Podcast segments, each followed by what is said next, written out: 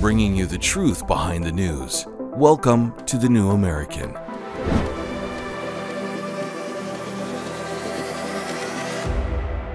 Welcome, everyone. I'm Steve Bonta, filling in for my colleague Paul Dragu, who's our usual host. He'll be joining us from CPAC later in this program today. We're glad you can join us. The Alabama Supreme Court has ruled that frozen embryos are considered children under state law. The John Birch Society's constitutional scholar Joe Wolverton will discuss why the solution to unconstitutional federal overreach is not to change the Constitution, but to obey the one we now have. And as we mentioned previously, Paul Dragu joins us from CPAC. You'll not want to miss his On the Scene report. But first, following New York Judge Arthur Engoron's $355 million fine handed down against Donald Trump last week, New York State Attorney General Letitia James, who ran for office primarily on a pledge to get Trump, announced that she intends to confiscate Trump's assets, including New York City skyscrapers, if the former president is not able to either pay the fine or pony up the equivalent amount to post as bond pending an appeal. Trump is also being charged more than $80,000 per day interest and has been given 1 month to cough up the money. Considering that the crimes Trump and his associates have been charged with are victimless and arbitrarily defined, and all of the banks Trump supposedly defrauded by overvaluing his assets were paid back with interest and are also eager to do business with Trump again, it is very clear that the entire affair is a literal modern-day witch hunt, complete with the same sort of victimless crimes and oppressive punishments typical of medieval witch trials, with Engoron and James playing the roles of ignorant, superstitious inquisitors determined to affix guilt to people they have already tried and convicted in the court of their own petty, narrow-minded grudges. Now, Trump, for his part, pointed out that the absurd charges and fine handed down are clear violations of the Eighth Amendment, which was designed precisely to prevent what we now call lawfare. The Eighth Amendment, which is lifted almost word for word from a provision in the English Bill of Rights, states that, quote, excessive bail shall not be required, nor excessive fines imposed, nor cruel and unusual punishments inflicted, unquote. The imposition of excessive fines was a favorite trick of the English monarch James II, to destroy his political enemies, and is being used now by Trump's enemies in the Biden administration and in New York and Georgia for precisely the same purpose. And millions of Trump haters in the United States are cheering them on, completely ignorant of the ways that lawfare was used in the past to augment tyrannical rule. And we might add that Trump has been systematically stripped of most of his other rights in the course of the New York trial, including the right of attorney-client privilege, and another right protected by the Bill of Rights, the right to a trial by jury.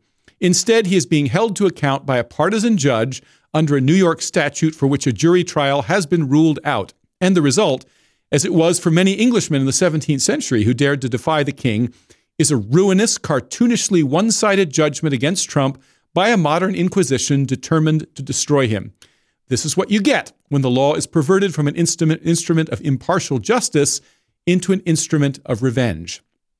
Now, joining me today is New American editor-in-chief, Gary Benoit, my boss, longtime colleague and friend.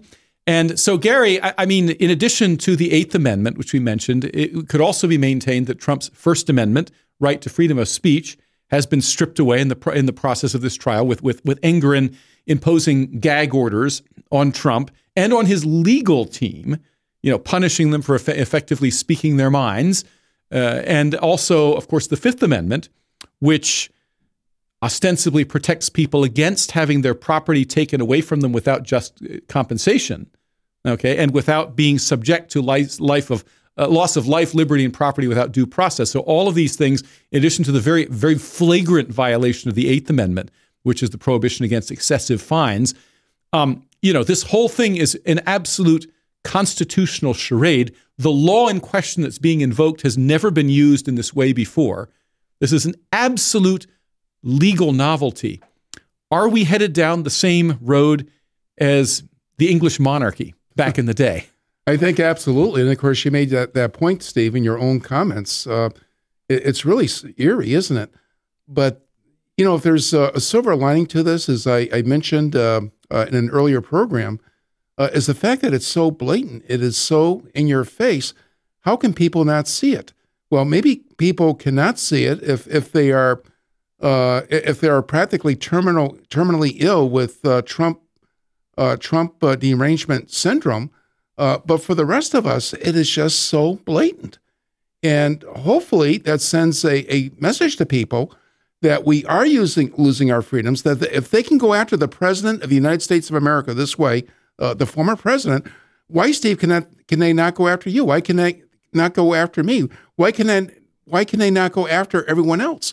And if we don't get involved and do everything that we can to save our freedoms, we're going to lose them. And it's really that simple. Okay, well, you know, and maybe if we could afford some grounds for optimism, let's look at the history of England back in the 17th century, in the 1600s. Okay, so there had been an unprecedented popular uprising against the king, which ended up with roughly 16 years of an attempt to set up a republic in England, presided over by Oliver Cromwell. It was a very unstable time. It was sort of like January 6th on steroids. It went on and on. Nobody really knew what they were doing. And the end result was that they restored the monarchy for a time. Now, when James II came to power, his perception was that all the enemies that had created the conditions that led to the overthrow and beheading of Charles I, and then the setting up of the short-lived so-called Republican government in England, it was all the fault of the Protestants. Okay, so there's a little bit of a religious dimension there, and he made a conscious effort to sort of reestablish Catholicism as the official, you know, church. So that he was motivated by primarily religious things. He went after all of his enemies who were prominent Protestants, and he used this lawfare, okay, the same sort of thing. He used these, you know, what are called bills of attainder, for example, which is something also prohibited by the Constitution, where you completely circumvent due process. And of course, it was not called lawfare back then, but you're making good points, Steve, but that's exactly what it was. Right, well, it was, and you know, so he was imprisoning and even executing all of these people for being, you know, prominent Protestants and so forth. Anyway, there were different times in that regard, but here's what I'm leading up to.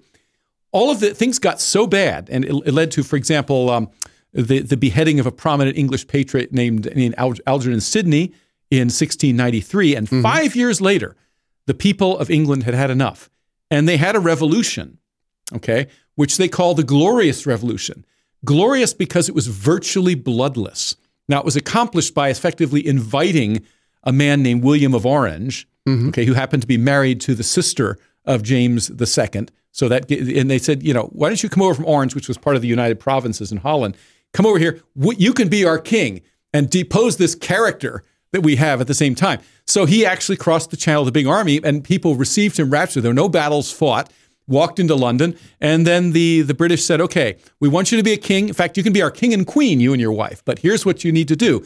You need to, henceforth, you know, admit the sovereignty of the people, sign this thing that we're going to call the English Bill of Rights, which included a provision almost word for word, the same as the Eighth Amendment, by the way. Right. Okay? And so that was really the tipping point where the England decisively renounced the monarchical model of government. The monarchy, after that time, was greatly diminished in power, and the parliament, in effect, ultimately the system with prime ministers and so forth, became ascendant. Right. Okay? And of course, the Eighth Amendment, Steve, that you refer to, that is the one that has the phraseology about not imposing excessive fines. Right. And here we have a situation with Donald Trump, where nobody was harmed as a result of his business dealings.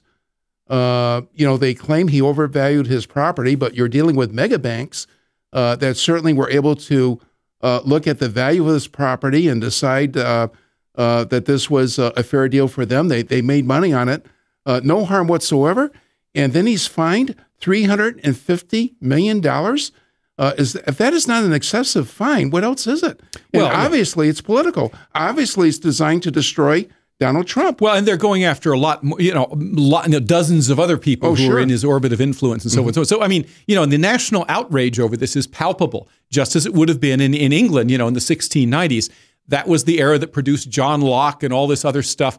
The key is, though, that England managed to, they realized the enormity of their situation, and they managed to get out of it and reform without going into some sort of calamitous civil war and all this kind of thing, which people are talking about today. So this affords hope to me that we can find a way to ultimately get rid of these people, reform the system as needed, and re-enshrine the Constitution and the limits on government power, rein in these rogue judges, you know, these inquisitors that we have running the show.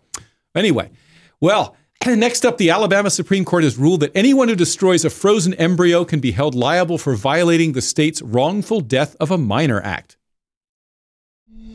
In 1988, the John Birch Society produced a documentary so predictive, it's as though they had a time machine.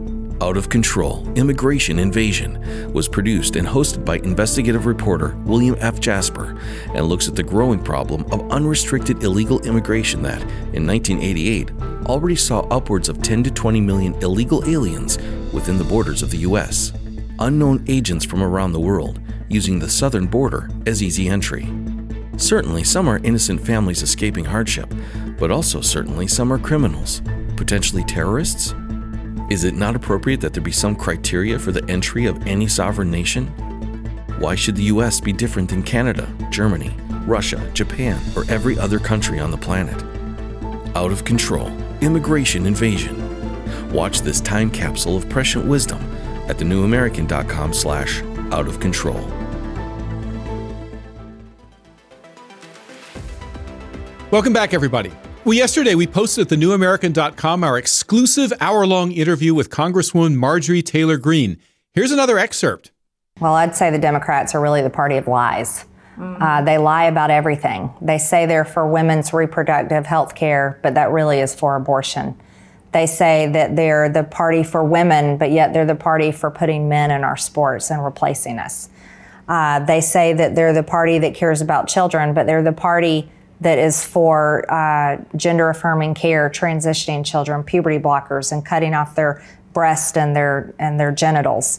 The Democrat Party claims that they're for peace, but yet they're not. They're for these foreign wars, perhaps more than Republicans are, that's for sure. Go get them, Marjorie. Now, in the meantime, be sure to go to thenewamerican.com to watch the full one-hour-long interview. Now to our next story. The Alabama Supreme Court has ruled that frozen embryos are considered children under state law. Specifically, they are extrauterine children, and anyone who destroys them, whether willfully or by accident, can be held liable for violating Alabama's Wrongful Death of a Minor Act. The justices cited both the Alabama Constitution and the 1872 state law determining that the ability of parents to sue over the death of a minor child, quote, applies to all unborn children, regardless of their location, unquote. The decision came about because of two wrongful death cases brought in 2021 by three couples, each of whom had frozen embryos that were accidentally destroyed at a fertility clinic. They sued that clinic, the Center for Reproductive Medicine and the Mobile Infirmary Medical Center Hospital. Their embryos had been destroyed when a hospital patient somehow accessed the cryogenic appliance that held the embryos and then dropped them on the floor. The cases involved wrongful death, negligence, and breach of contract charges. The couple's attorneys noted that Alabama law recognizes that human life begins at conception. Attorneys for the clinic and hospital claimed that Alabama's Wrongful Death of a Minor Act does not cover embryos outside the womb. A lower court had dismissed the wrongful death charges, but the Supreme Court disagreed and said that couples can sue for wrongful death in such cases. The justices reasoned, quote, the Wrongful Death of a Minor Act is sweeping and unqualified. It applies to all children, born and unborn, without limitation. It is not the role of this court to craft a new limitation based on our view of what is or is not wise public policy. That is especially true when, as here, the people of the state have adopted a constitutional amendment directly aimed at stopping courts from excluding unborn life from legal protection, unquote.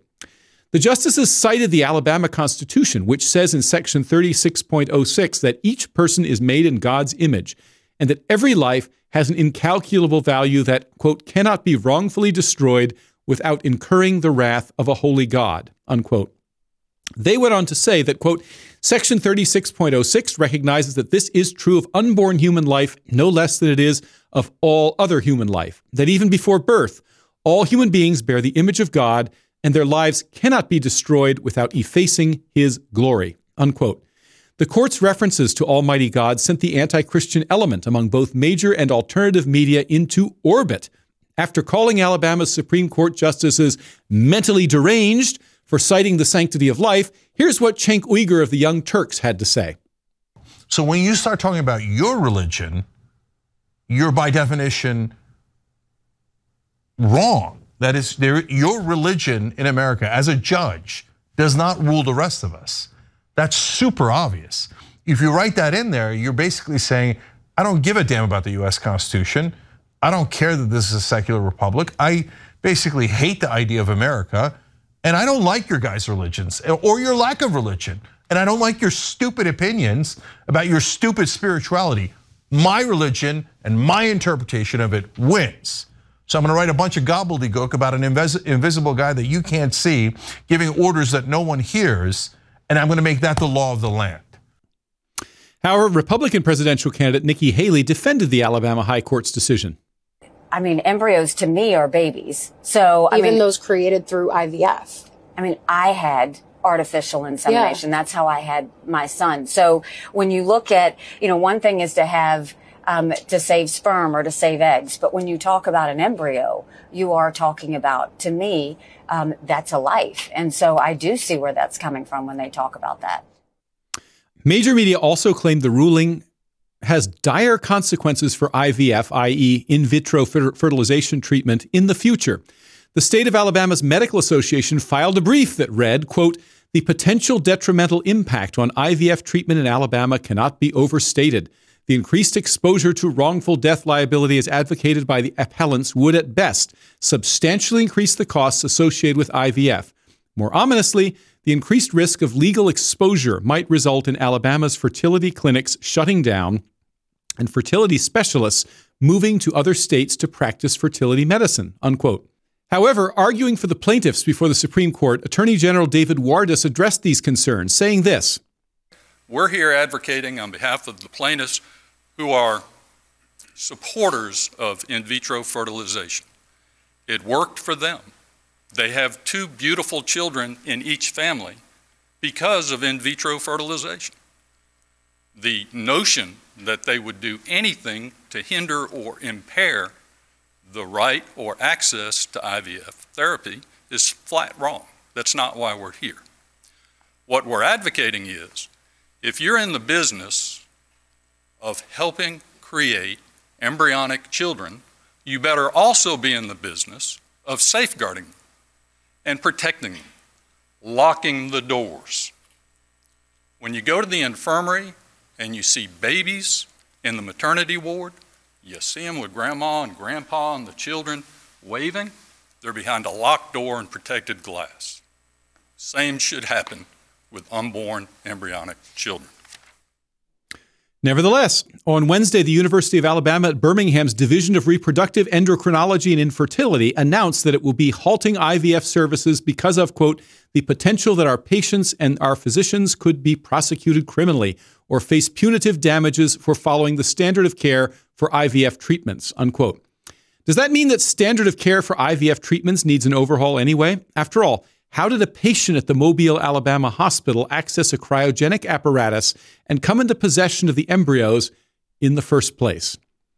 Well, you know, there's a lot to unpackage here, Gary, but I mean, first of all, just addressing the so-called point made by that loutish leftist libtard, Cenk Uygur, to the effect that, oh, well, you know, if you enforce any moral code whatsoever, right to life, you're violating my religion because my religion says otherwise. Isn't that, I mean, it hardly needs to be put down. This old confusion between sectarianism on the one hand and religion or religious values writ large on the other. But it should be self-evident, regardless, that our laws should be based on religious principles.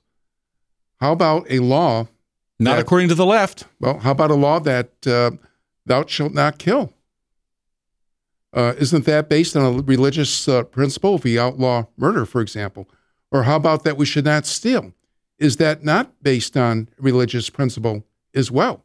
So if we're not going to base our laws on religious principles, what are we going to base those laws on? Should we base them on man's laws? And does that mean that man is perfect, that he's infallible? And does that mean that if it's okay to follow the law of the jungle, then that becomes the law of the land? Yeah, well, I mean, you know, people don't think this through, but the bottom line is this.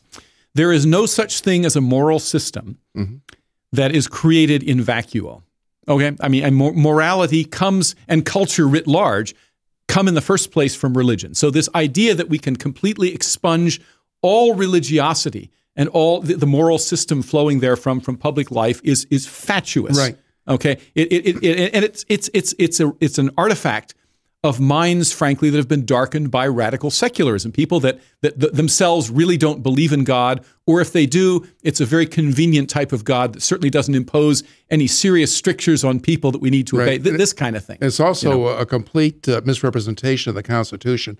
The Absolutely. Phraseology, separation of church and state, is not in the Constitution. Of course not. But, and this is. I mean, we could go on and on, but I mean, this is just absurd. And almost a dozen states already have defined personhood as beginning at fertilization.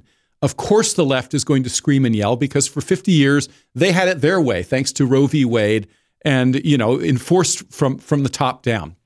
Next up, constitutional scholar Joe Wolverton will discuss why the solution to unconstitutional federal overreach is not to change the Constitution, but to obey the one we have now. Hey, America. How tired are you of mainstream corporate media's biased narratives and manipulated news? Their dishonesty and attempts to influence this generation have been exposed, put on display for anyone who's even half paying attention. But The New American magazine has been an honest source of news and commentary for over 50 years. This is your opportunity to receive this stalwart of principled journalism at a deep discount. Picture a beautifully published magazine arriving at your doorstep twice a month, packed with insightful stories written with integrity. It's also available digitally on the New American's mobile app. Get up to speed with intelligent coverage from a freedom perspective. Right now, for a limited time, The New American is available to radio listeners at a 25% discount on a new subscription. Visit thenewamerican.com/radio25 and receive 25% off. Subscribe today at thenewamerican.com/radio25. The New American has just released our latest bookazine, a collection of articles on self-reliance. It's called Self-Reliance, Foundation of Freedom. Without individual responsibility and without the ability to take care of ourselves without government help, we cannot be free. In this polished collector's edition, we have articles on a number of important topics, including the self-sufficiency of the founders, preparing for a worst-case scenario, firearm self-reliance, building a wood shack, and the importance of community, among many other topics. Now, the authors of the articles are experts in their fields. We encourage you to get a copy.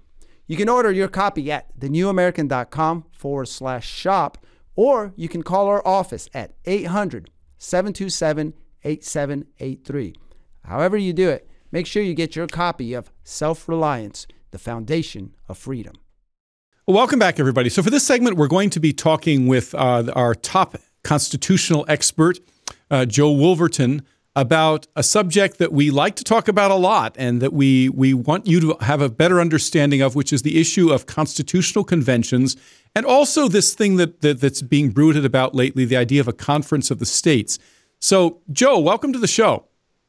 Hey, Steve. Thank you for having me on. So, for starters, let me just ask a very basic question, and that is, what is a constitutional convention, and what, if anything, are the differences between a CONCON or Constitutional Convention and this Convention of States that we keep hearing about in the news? Well, traditionally, a Constitutional Convention was defined as a convention which is held according to terms provided in the Constitution. So it would be a Constitutional Convention. And the Convention of States people obviously will stipulate that they're calling for a convention. And they're calling for a convention which is provided for under Article 5 of the Constitution. Therefore, it is a constitutional convention. Just as we would say any act of Congress that falls within the boundaries of their constitutional authority would be a constitutional act. And likewise, when it comes to conventions, there have been historically conventions which were held that were not set out in a constitution, and those were called extra-constitutional or sometimes unconstitutional conventions. And these were often revolutionary in an attempt to change the government. The states or the component parts of a confederation would come together to set up a new government. and historically those were called extra-constitutional or revolutionary conventions.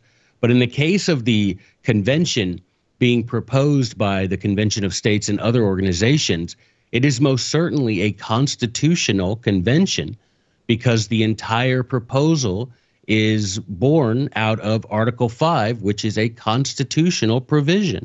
It makes no sense. They often say, if you watch the videos for COS and others, they'll say, despite what you may think, because at the beginning they're asking you to put a pause on what is common sense, because a convention being called to alter the Constitution, that is the AL part of the word Constitution, constitutional refers to the Constitution.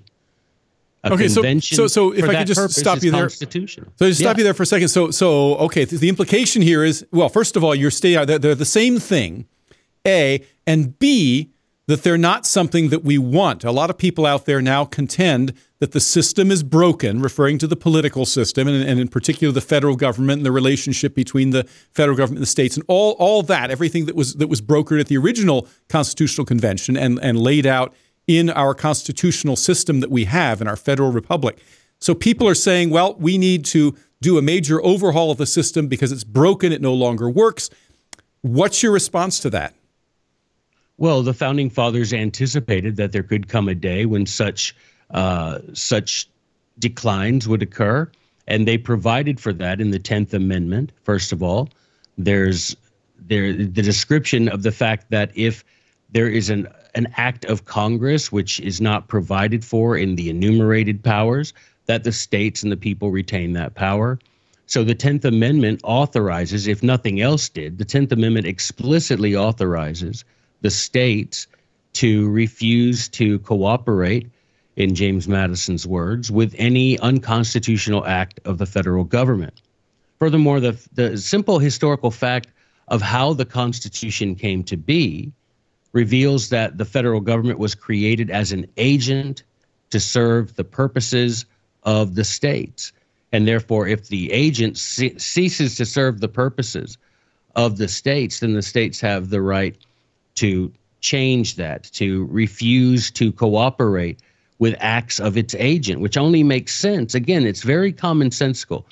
The states created the federal government to perform a very few defined, enumerated duties. If the federal government exceeds those few and defined powers as listed in the contract that we call the Constitution, then those acts are, as Hamilton said, null and void and of no legal effect. So what you're saying is that we don't need to resort to anything so radical as changing the Constitution itself, but merely enforcing its policies, including states in effect nullifying edicts, laws, regulations emanating from the federal government that are deemed not pursuant to the Constitution and the very, very explicit limitations that it places on federal power. The problem is, of course, that a lot of people, you know, some probably well-meaning but misinformed, others not so well-meaning who hate the Constitution, want an excuse to jettison parts of it that they deem most noxious to the enactment of their radical agenda, like the Second Amendment and other parts of the Constitution that have historically stymied what we now call the so-called radical, you know, the radical left. And so this is why we oppose the idea of a constitutional convention, because the politics today are not the same as the politics in the 1780s, and the outcome would likely be very different. We probably don't have time to go into great detail about this, but Joe, let me just ask a two-pronged question to finish up here. First of all, what would be the likely outcome if a convention of states or constitutional convention, call it what you will, were to be successfully convened? And what sort of resources do we have to help inform citizens to fight against this in their respective state legislatures, because that's the key to making sure this doesn't happen?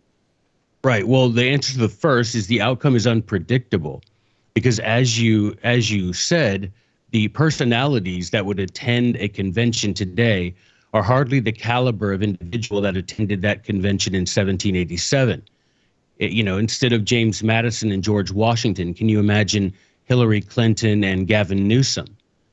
And something that you'd need to do is read Federalist 40 where James Madison admitted that they exceeded their authority, but he did it for what was the good of America. Imagine, you know, James Madison, how he defines what was good for America and what Gavin Newsom or Hillary Clinton would define as good for America. Can you imagine that difference? We would, as you know, as Barry Goldwater said, we'd walk out of that convention with a constitution unlike the one we've had for over 200 years. It would be unrecognizable, he said. And I agree. As for the tools, we have two new resources that are provided through the John Birch Society, a 16-page digest which lays out in bullet point form all of the arguments against calling a convention of states. And then we have a 70-page book which goes into more detail on each one of those points. And it's just new approaches to this old argument, because that's what we need, Steve. We need people to think fresh about this and realize that there's an innumerable arsenal of weapons that we can deploy against those who would scrap our Constitution by way of a convention of states. Yeah, thanks, Joe. Well, I mean, and also, I mean, it bears mentioning, you know, that people should read. Here's a copy of Declaration of Independence, the Constitution, and so forth that we printed up. And, you know, it starts with understanding the fundamentals of the Constitution itself. Part of the reason that this is gaining footage, gaining ground, this idea that we need to change the Constitution, that people don't understand what the Constitution is in the first place, and what its provisions are, and what the country would look like if we held our leaders, our federal leaders, to account for it. So we really need to promote more. People need to, first and foremost, read the Constitution and learn what's in there. Thank you so much, Joe. Just to clarify, the tools that Joe mentioned are not available yet, but will be very soon. Will be in print very soon. Okay, next up, Paul Dragu joins us from CPAC. You'll not want to miss his on-the-scene report. Self-reliance. It's not a phrase we hear much in our culture these days. It might conjure up images of pioneers, the West, rifles, strapping men, and strong women. But what does it mean for us in today's world? The New American magazine has just released its latest collector's edition, Self-Reliance, Foundation of Freedom. In it, the New American authors outline the necessity of self-reliance for a free people, tips for self-reliant living, and the importance of not giving up hope. This unique edition includes articles on the self-sufficiency of the founders, preparing for a worst-case scenario, firearms, financial self-reliance, the importance of community, and many other topics by expert writers. Now, for a limited time, the New American is offering a bundle of 3 collector's editions, Self-Reliance, The Great Reset, and Trump World, for just $19.95. A great stocking stuffer, available at shopjbs.org. Visit shopjbs.org today. Welcome back, everybody. Okay, so we're going to go to CPAC today and talk with our man, Paul Dragu, who is on site, and he's going to share with us some of what's going on in the first full day of CPAC. Hey, Paul, how are you? Well, I'm here at CPAC, Steve, and it's a lot of excitement, a lot of hubbub. As you can just see, I had to shoo someone away there. You know, they were trying to converse with us and whatnot. So it's been wonderful. We have the John Birch Society here. We have booths downstairs. We're on Media Row right now, but everyone started getting in about yesterday, and you can just see the excitement of the event here. And the John Birch Society is excited to be here in the New American. We're going to do our best here to help people realize what the truth is about some of these issues. There's a lot of like I said, there's a lot of excitement out here, and I'm a little overwhelmed here. Right, I can imagine. So it sounds like you're a bit of a celebrity in the early going. That's good to hear. You said you already had one interview today? Yes. We spoke to the national director, the national field director. That's John Trock of the JBS. They had just had a victory out in Indiana on the Con. So we did an interview with that. We should be rolling that out soon. I also met a lot of. One thing I've noticed, Steve, and that's been very encouraging, is I've met quite a few young folks here. I spoke with a representative from the Young Americans for Freedom earlier, and I think we're going to interview him. And he told me a very interesting story about how he came to be, you know, semi-red pill, how he came to be to turn to conservatism in a way. He talked about his experiences at college, and that's kind of where he started to see the insanity of what's happening, and that kind of spurred him.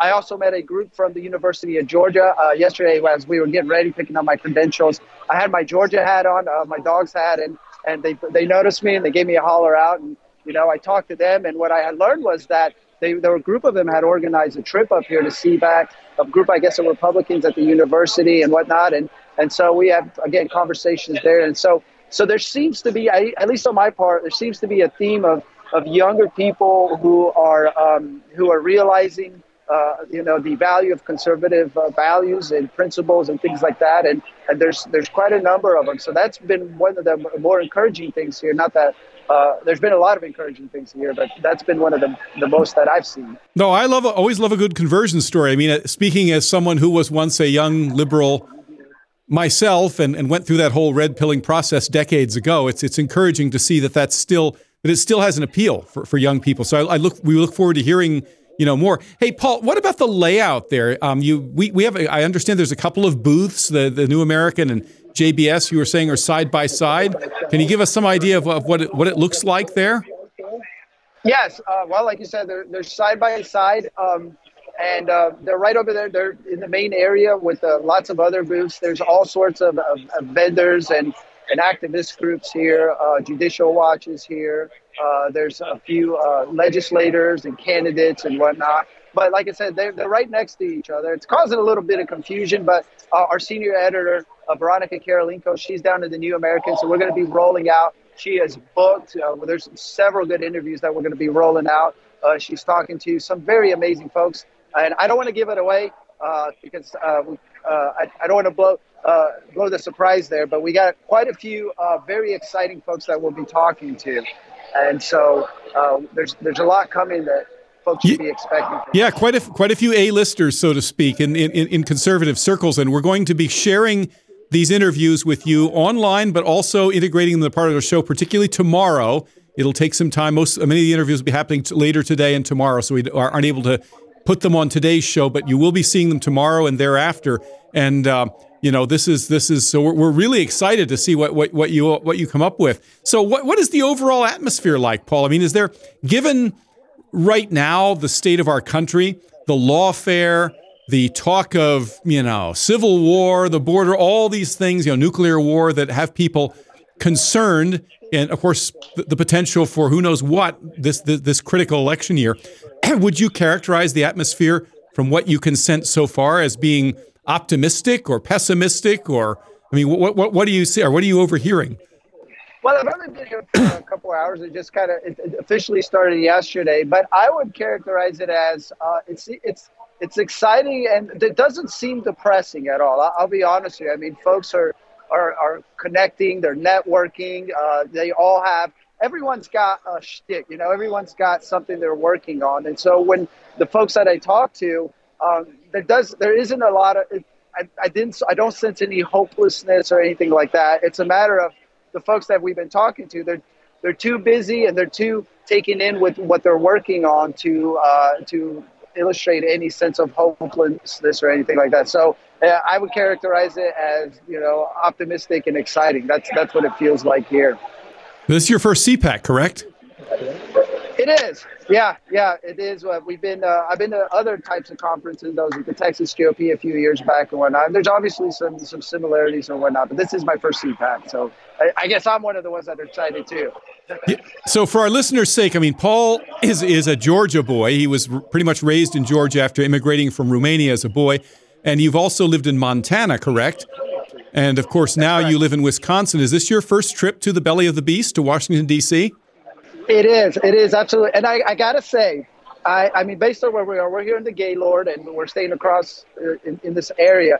And I got to say, the area, they really, it's very well run. It's well manicured. Security's tight. You know, it's like, something interesting happened last night. We went out to eat, and it seems like the kind of thing that only maybe happens in D.C., but someone had reserved an entire block of restaurants for some sort of party or whatnot. They had security all over at the doors, and unless you were part of this group or whatnot, like, you couldn't enter those restaurants. And it's like 3 or 4 restaurants. So I was telling, because I was out with my wife, and I was like, maybe that's the kind of thing that happens only in D.C., you know, where someone decides to reserve an entire, not just a restaurant, like a block of them, the whole block, and I had like 3 or 4 restaurants. So that was something interesting. But yeah, this is my first time in the belly of the beast, and like I said, I've never seen an entire block of restaurants being reserved for a party. Well, maybe massive political favors were being transacted, and bribes were being.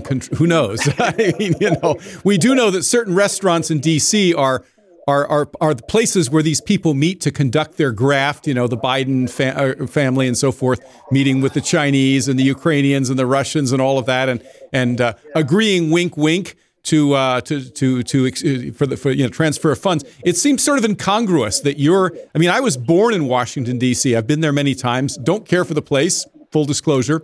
And it does seem incongruous that you're at this event with so many decent, ordinary people from flyover country, from the red states, who are, you know, working to save our country in their respective ways. And you're completely surrounded, you know, set about on all sides by this just, you know, unexampled levels of corruption and graft. Everything that we're seeing in the news is literally unfolding around you. So yeah. I mean, I talked to some. There's lots of regular folks. I mean, last night I had a conversation with a guy from Michigan, and he was telling me his red pilling story. And you know, he follows the New American, so he knew who we were. And so we started talking about the Oklahoma City bombing, which, you know, something that we had, I told them no one covered better than us and whatnot. And that's another thing I realized is a lot of folks here, you know, they're familiar with the New American. They were either subscribers at one point or another. I've met more people who knew of the John Birch Society than who didn't. So it is a bit different in that sense, because in other events, you know, the John Birch Society was not as well known. But here at CPAC, it seems like where you have more of the high information people, it seems like most folks know about the John Birch Society, the New American, and they're excited to have met us. Yeah, and I think that's indicative maybe of the changing of the times a bit, too, because there was a time when CPAC tried to cater only to Rhino, neocon, Buckleyite, conservatives, so to speak, National Review types, and people like us were systematically excluded for supposedly being too extreme and this kind of thing. And obviously that's changed a great deal. The MAGA movement doubtless has a lot to do with that. Well, we'll be back with Paul and, you know, tomorrow and so forth. And we can't wait to hear your report when you get back to Appleton. Paul, great talking to you. Good luck out there. Yeah, thank you. Thanks for having me. Well, thank you, everyone, for tuning into another episode of The New American Daily. Remember to visit thenewamerican.com for more truth behind the news. And please join us again tomorrow.